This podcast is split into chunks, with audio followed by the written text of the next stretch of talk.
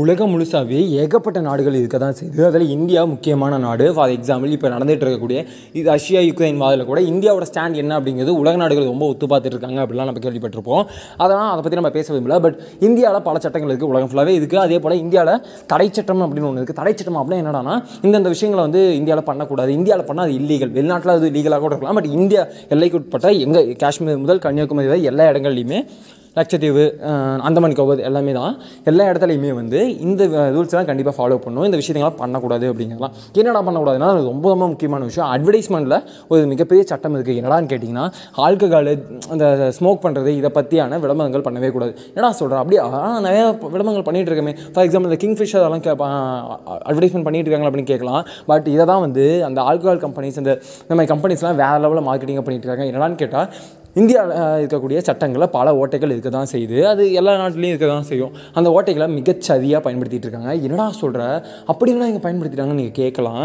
ஆமாம் என்னன்னா இப்போது நான் வந்து ஆல்கஹால் கம்பெனி ஆரம்பிச்சிருவேன். ஃபார் எக்ஸாம்பிள் என்ன சொல்கிறது டெவில் ஆல்கஹால் அப்படின்னு சொல்லிட்டு நான் ஒன்று ஆரம்பிச்சிட்டேன்னு வைங்களேன். அதே பேரில் டெவில் அப்படிங்கிற பேர்லேயே நான் இன்னொரு பிராண்ட் உருவாக்கி அதெல்லாம் நான் புக்ஸ் விற்பேன் இல்லை ஒரு டிவி ஆடு டிவியில் வந்து ஒரு ஃபன் ப்ரோக்ராம் ஏதாவது பண்ணிகிட்டு இருப்பேன். அதாவது மக்களை வந்து ஈஸியாக நான் வந்து ரீச் பண்ணுறதுக்கு என்ன என்ன பண்ண முடியும்? ஒரு ஃபுட் கம்பெனி ஸ்டார்ட் பண்ணுவேன் ஒரு ட்ரெஸ் கம்பெனி ஸ்டார்ட் பண்ணுவேன் ஒரு ஷாப்பிங் கம்பெனி ஸ்டார்ட் பண்ணுவேன் இல்லை ஒரு எஜுகேஷன் இன்ஸ்டியூட்டே கூட ஸ்டார்ட் பண்ணுவேன். இந்த மாதிரி ஏதோ ஒன்று அந்த பேரில் வந்து ரொம்ப பிரபலப்படுத்துறதுக்கு ஒரு மொபைல் கம்பெனி வாட் எவர் ஏதோ ஒன்று ஸ்டார்ட் பண்ணி அந்த பேரை வந்து மக்கள் மத்தியில் வந்து அப்படியே அப்படியே பதிவு வைப்பேன். சின்ன வயசுலேருந்தே அவன் அந்த அட்வர்டைஸ்மெண்ட்டை பார்க்க பார்க்க ஓ டெவில் ஓ டெவில் அப்படிங்கிற மாதிரி இந்த டெவில்ங்கிற கம்பெனி பேரை வந்து அவன் பார்த்துக்கிட்டே வந்துட்டு இருப்பான். சடனாக ஒரு டீனேஜோ சம்மோட் கொஞ்சம் அதிக ஏஜோ எந்த ஒரு ஏஜில் வந்து வந்து ஆல்கஹால் அப்படிங்கிற விஷயத்தை அவன் கண்ணில் பார்க்கும்போது இந்த கம்பெனி அவன் ஞாபகத்துக்கு வரும். என்ன சொல்கிற அது எப்படி ஆகுதுன்னா எஸ் அதுதான் நம்ம பிரெயினில் இருக்கக்கூடிய ஓட்டைகள். அங்கே வந்து சட்டத்தில் இருக்கிற ஓட்டையை மட்டும் பயன்படுத்தலை.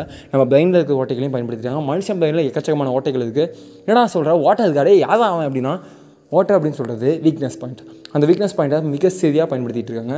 நம்ம ரிப்பீட்டாக பார்க்குற விஷயங்கள் நமக்குள்ளே அப்படியே பதிஞ்சிடும். அந்த பதிஞ்ச விஷயத்தை நம்ம மீண்டும் பார்க்கும்போது ஓ இது அது இல்லை இது பெஸ்ட்டு தானே அப்படிங்கிற மாதிரி நம்மள அதிகமாக நம்ம சப்கான்ஷியஸ் மைண்ட் அதை ரெகனைஸ் பண்ணிடும். ஸோ நம்ம அந்த பிராண்டை வந்து வாங்க ஆரம்பிச்சிடுவோம்.